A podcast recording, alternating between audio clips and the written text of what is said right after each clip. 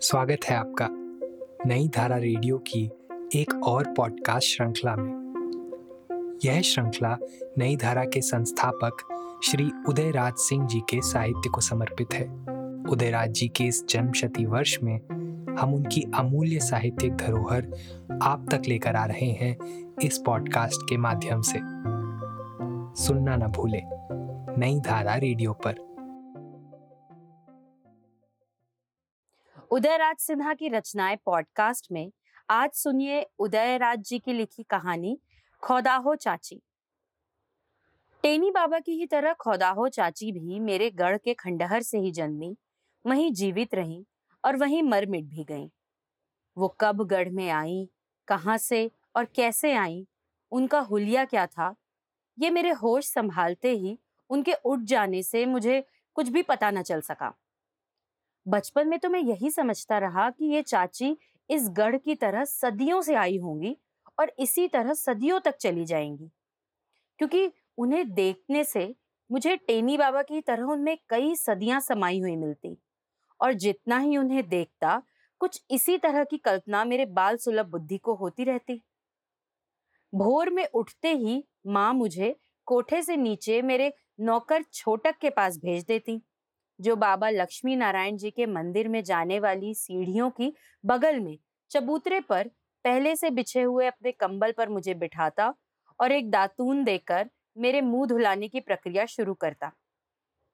बाल्टी में इनारे से पानी भरकर मेरे आने के पहले ही वहाँ ला रखता और लोटे से पानी गिरा गिरा कर मेरे मुँह, नाक, आँख, कान धोने की सारी प्रक्रिया में गुजरने की मुझे सीख देता। फिर तौलिए से मेरा मुँह रगड़ रगड़ कर खुद पहुँचता और कंघी से बाल भी संवार देता। इसी बीच मैं देखता, बिना कोर की एक साफ़ सफ़ेद मोटी साड़ी में लिपटी और उसके ऊपर भी सफ़ेद धपधप चादर से सिर से पैर तक ढकी और लंबा घूंघट काढ़े, एक छोटी सफ़ेद काया गढ़ की ओर बड़ी गठरी की तरह धीमी गति से चली आ रही है। मुझे आज भी हैरत है कि वो सफ़ेद काया कैसे अपनी राह पहचानती यहाँ चली आती। कैसे गढ़ के विशाल द्वार की ऊँची दो चौखटों को पार करती। कैसे हवेली की दस और भी ऊँची चौखटों को लांगती, अंदर गढ़ के आँगन में पहुँच जाती। उधर गढ़ के द्वार के अंदर वो घुसती नहीं कि मुंशी बंगाल लाल वहीं टंगे घंटे पर मूंगड़ से, जाड़े के दिनों में सात तथा गर्मी के दिनों में छह का गजारा देकर गाँव भर में समय का ऐलान कर देते। खोदाहो चाची के पदार्पण से ही वो कभी कभी अपनी घड़ी सुधार लेते। ऐसी समय की पाबंदी और उसकी जानकारी उस बुढ़िया सुलकुट खोदाहो चाची को थी। चाची अंदर आँगन के एक कोने में अपना खरपा यानी देहाती चप्पल उतार देती और अपनी चादर उतार तह लगाकर एक कोने में मचिया पर रख देती। आज भी उनकी आँखों पर कोई चश्मा नहीं और सारे दांत सही साबुत। वो सुई पहना देती और चना चबैना आसानी से तोड़ देती।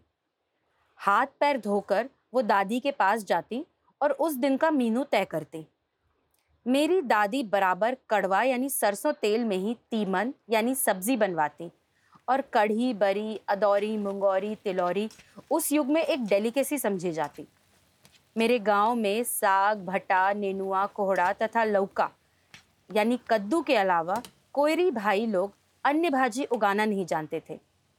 और आलू तो आरा से आता। जब मेरी माँ अपने विवाह के बाद 1911 में हमारे गाँव सूर्यपुरा आई थी तो मेरी नानी उनके लिए आरा से सब्ज़ी हर पखवारे किसी से भिजवाती। अम्मा कहती कि उस समय चाची, अदौरी, तिलौरी, कढ़ी, बरी तथा टोरा यानी चने की सब्ज़ी ही नई पतोहू के थाली में भेजती। हाँ अनेक प्रकार के अचार तो वो अवश्य तैयार रखती नमकीन और मीठा दोनों। खोदाहो चाची के पास सब्जियों को चुनने का दायरा तो बहुत ही कम था, मगर उन्हें तरह तरह से बनाने की विधि तो बेशुमार थी। और जो भी बनाती, वो इतना स्वादिष्ट कि आज उनका स्वाद साठ साल बाद भी मुझे भूला नहीं है। मेरी दादी आँगन में बराबर केले के पत्ते पर खाती। वो खाती जाती और उनके कहने पर चाची कभी पालक के साग का बजका, कभी बैंगन का भुरता या बजका, कभी चने की दाल का बजका झट झट तेल में तल कर भेजती जाती। उन दिनों चौका, छुआने, सखारी होने, सामिश निरामिश कच्चा पक्का, खाने के भेद, नहा धोकर ही चौके में जाने इत्यादि के कड़े नियम थे कि उन सभी पाबंदियों को बड़ी कड़ाई से निभाती हुई भी चाची अपनी जीवन नैया बड़ी मौज से खेती चली जा रही थी। घोर संयम तथा अनुशासन की कड़ी बेड़ियों में बंधा वो युग, नारियों पर तो विशेष ध्यान रखता। और तलवार की धार पर चलते हुए यदि कहीं किसी का पैर फिसल जाता तो उसे पातकी ही बनकर शेष जीवन बिताना पड़ता। मगर राम नाम भजती चाची अकेली अपनी लंबी आयु खुशी खुशी पार लगाए बढ़ी जा रही हैं, बढ़ी जा रही हैं। मेरी माँ और छोटी माँ यानी चाची का एक चौका ऊपर कोठे पर था। और उन लोगों का मीनू आगरा के अभिजात्य वर्ग के शहरी तरीके से घी मसाले से परिपूरित होता था, जिसके लिए दादी बराबर उन्हें उलाहना देती कि गरिष्ठ शहरी खाना खिला खिलाकर उनके बच्चों का स्वास्थ्य दोनों दुल्हनें खराब कर रही हैं। फिर भी वो खौदाहो चाची के हाथ की बनी हुई सब्ज़ियाँ ऊपर ज़रूर भेजती और ये हम लोगों के लिए प्रसाद स्वरूप ही सही एक अच्छा चेंज हो जाता। फिर तीज त्योहार के दिन के क्या कहने? खुदाहो चाची अपने फुल फॉर्म में आ जाती। तीज हरतालिका व्रत शुरू होने के पहले से ही ऊपर माँ और नीचे चाची, पेड़किया, पपड़ी आदि बनाती रहती। फ़र्क इतना था कि माँ नफासत में मैदा की बनाती और चाची आटा की। और जिस दिन पूजा विसर्जन के बाद पारण का सिलसिला शुरू होता, उस दिन के तो क्या कहने? टोरा तो भोजपुर का मशहूर है। और उसके साथ पूड़ी, चावल तरह तरह के बजके, कढ़ी, बरी, साग और जाने क्या क्या थालियों में पसर जाता। खौदाहो चाची के ही चौके में बड़े प्रेम से वे खाती और हम बाल गोपाल भी उनकी थालियों के चारों ओर बैठकर चाची के हाथ से बने हुए चटक खाने का भरपूर स्वाद लेकर अघा जाते। ज्योतिया के व्रत के समय जिस दिन चिल्हो सियारों के भोजन का अंश दिया जाता उस दिन का ठेकुआ, नोनी का साग और उसका बचका मुझे आज भी भूला नहीं है। उस दिन तो मेरी दादी भी खाती, हम बच्चों को खिलाती और व्रत बड़ी नेम से करती और कहती, मेरे दोनों लाल मेरी आँखें हैं। और जिस घड़ी मेरे पिता स्वर्गीय राजा राधिका रमन प्रसाद सिंह मसूरी से लौटे, ट्रेन में खाने में किसी तरह के बुरे असर से ट्रेन में ही बीमार पड़ गए और अब तक की हालत हो गई और भैया उन्हें फैज़ाबाद स्टेशन पर उतार चौगाई यानी भोजपुर के बाबू केसरिया प्रसाद सिंह के घर ले गए और उनका उपचार चलने लगा। इधर खबर मेरी दादी को सूर्यपुरा गढ़ में पहुँची तो मेरी दादी ने बड़े आत्मविश्वास से कहा, मेरे ललन को कुछ नहीं होगा। मैंने अपने बच्चों के लिए खर ज्यूतिया किया है। और सचमुच उनका आत्मविश्वास सत्य में परिणत हो गया। अनंत व्रत के दिन ऊपर सबसे ऊँचे कोठे पर बाबा लक्ष्मी नारायण जी के मंदिर में, मैं क्षीर सागर में खीरा को दूध में डुबोकर अनंत भगवान को खोज रहा हूँ, जब पुजारी जी कहते हैं, अनंत भगवान के पहली? हाँ पहली। तो माथे चढ़ाई? पूजा की इस पद्धति से मैं अनंत भगवान की खोज में उधर व्यस्त हूँ और इधर मन चक्कर लगा रहा है, खुदाहो चाची के चौके के इर्द गिर्द जहाँ गर्म गर्म, लाल, झूर पूड़ियाँ शुद्ध घी में छन रही हैं। और गंगा और यमुना, दो घरेलू गायों के मीठे दूध में बनी गाढ़ी सिवई पहले से ही बनकर चूल्हे के बगल में रखी हुई है। बाहर छतरी के नीचे पटहेरों की दुकानें रंग बिरंगे अनंतों से भरी हैं। मुझे भी पुजारी जी एक जरी का अनंत बाँध देते हैं और मैं पूजा के बाद तीर की तरह चाची के पास पहुँच जाता हूँ और पीढ़े पर बैठकर पहले चाची से अपनी सेवई पूड़ी की मांग करता हूँ। चाची जानती है कि सिवई पूड़ी मेरी खास पसंद की चीज़ है और अन्नपूर्णा और वात्सल्य की जीती जागती मूर्ति खौदाहो चाची। मेरी क्षुधा को शांत करने में कोई कोर कसर नहीं रखती। अन्नकूट के दिन तो खौदाहो चाची का चौका जगजगा जाता। माँ भी उस दिन ऊपर से नीचे ही चली आती, उन्हीं के चौके में। माँ चाहती कि छप्पन प्रकार के व्यंजन अवश्य बने। कुछ चाची बनाती और कुछ माँ। खुदाहो चाची का पुराना घराऊ हाथ, गाँव के खास खास पकवान और माँ का शहरी आधुनिक व्यंजन दोनों का संगम अपूर्व होता। खुदाहो चाची का गोल गोल स्पंजी फुलौरा, माँ का आलू दम भरुआ परवल, राम तरोई की कलौंजी, दही की जलेबी और दही की मिठाई, पूड़ी और हींग की कचौड़ी। उधर चाची की दाल भरी पूड़ी और अदौरी डाली हुई साग बैंगन। उफ, कुछ ना पूछिए। संसार में फ्रांस के क्यूजीन व्यंजन मशहूर हैं, मगर सिर्फ़ भोजपुर के ही व्यंजन ले लीजिए। बिहार के अन्य अंचलों की तो अभी बात छोड़िए, उससे भी कोई टक्कर ले ले।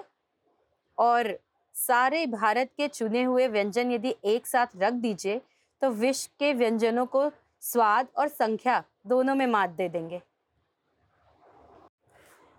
त्योहारों के दिन तो बहुत रात बीतने पर चाची को छुट्टी मिलती और फिर उसी तरह अपने कपड़े पहन ओढ़कर लंबा घूंघट काढ़े बाहर निकलती और कोई चपरासी उन्हें लालटेन लेकर घर पहुँचा देता।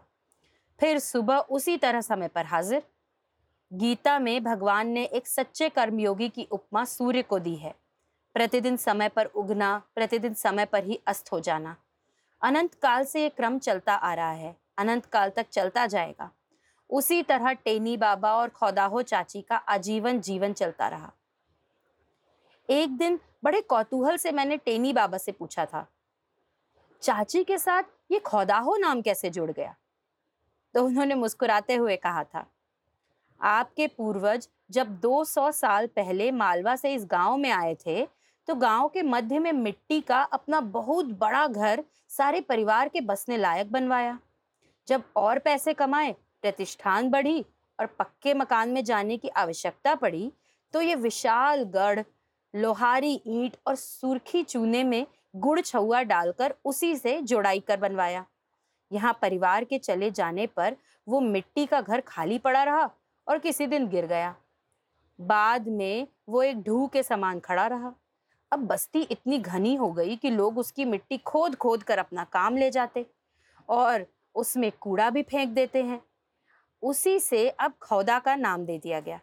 चाची का मकान उसी से सटे है। अब बस्ती इतनी घनी हो गई है कि लोग उसकी मिट्टी खोद खोद कर अपने काम में ले जाते हैं या उसमें कूड़ा भी फेंक देते हैं। उसी को अब खौदा का नाम दे दिया गया है। चाची का मकान उसी से सटे है। शायद उनके पूर्वज मालिक के मकान से समीप ही बसे हों। इसीलिए ये खुदा हो चाची के नाम से मशहूर हैं। ये किस्सा सुनकर मेरा बड़ा मनोरंजन हुआ। एक रात देखा, गढ़ के आँगन में कुछ औरतें और बच्चे बैठे हैं और वही खौदाहो चाची भी बैठी हैं। उनके सुर्ख चेहरे पर हँसी के छींटे उगाए हैं। मेरी माँ भी वहीं बैठी है। मैंने माँ से पूछा, ये लोग कौन है माँ? ये चाची की बेटी है और ये बच्चे उनके नाती पोते हैं। मेरे कौतूहल का ठिकाना नहीं रहा। क्या चाची को बेटी भी है? है नहीं बबुआ? आज वर्षों बाद ससुराल से आई हैं। इन बच्चों से मेरा सूना आँगन भी गुलजार हो गया। चाची ने हँसते हुए कहा, चाची को इतना प्रसन्न मैंने कभी नहीं देखा था। उनके जीवन में भी बाहर के सुमन खिलते हैं, इसका मुझे कभी एहसास नहीं था। मुझे याद है 1931 में मामा की शादी में माँ उन्हें आरा भी ले गई थी। अमनिया चौक पर पूरा चार चाची ने ले लिया था। चाची रस्मी गाने तथा मंगल इत्यादि हर मौके पर गाती। मेरी दादी मेरी बहनों की शादियों में ढोलक लेकर खूब गाती बजाती थी। होली की रात में भी जब दोनों बाबूजी अपनी माँ का आशीर्वाद लेने तथा अबीर गुलाल लगवाने आँगन में आते तो मेरी माँ घात लगाए बैठी रहती और अपने देवर जी को छोड़ती नहीं। अबीर गुलाल से उन्हें भर देती और उस समय खुशी में ढोलक ले मेरी दादी खूब झूम झूम कर गाती। होली खेलत रघुबीरा अवध में, होरी खेरत रघुबीरा। केकरा हाथ कनक पिचकारी, केकरा हाथ अबीरा। राम के हाथ कनक पिचकारी, सीता के हाथ अबीरा। होरी खेरत रघुबीरा अवध में, होरी खेरत रघुबीरा।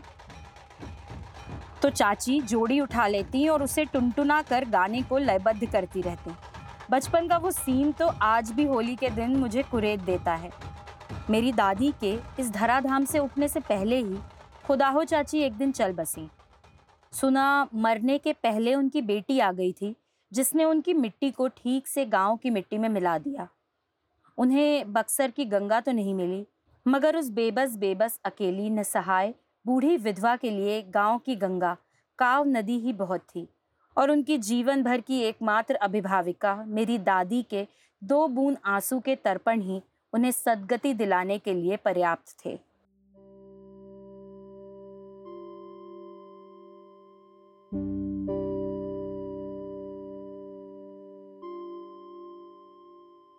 इस पॉडकास्ट को सुनने के लिए आपका धन्यवाद।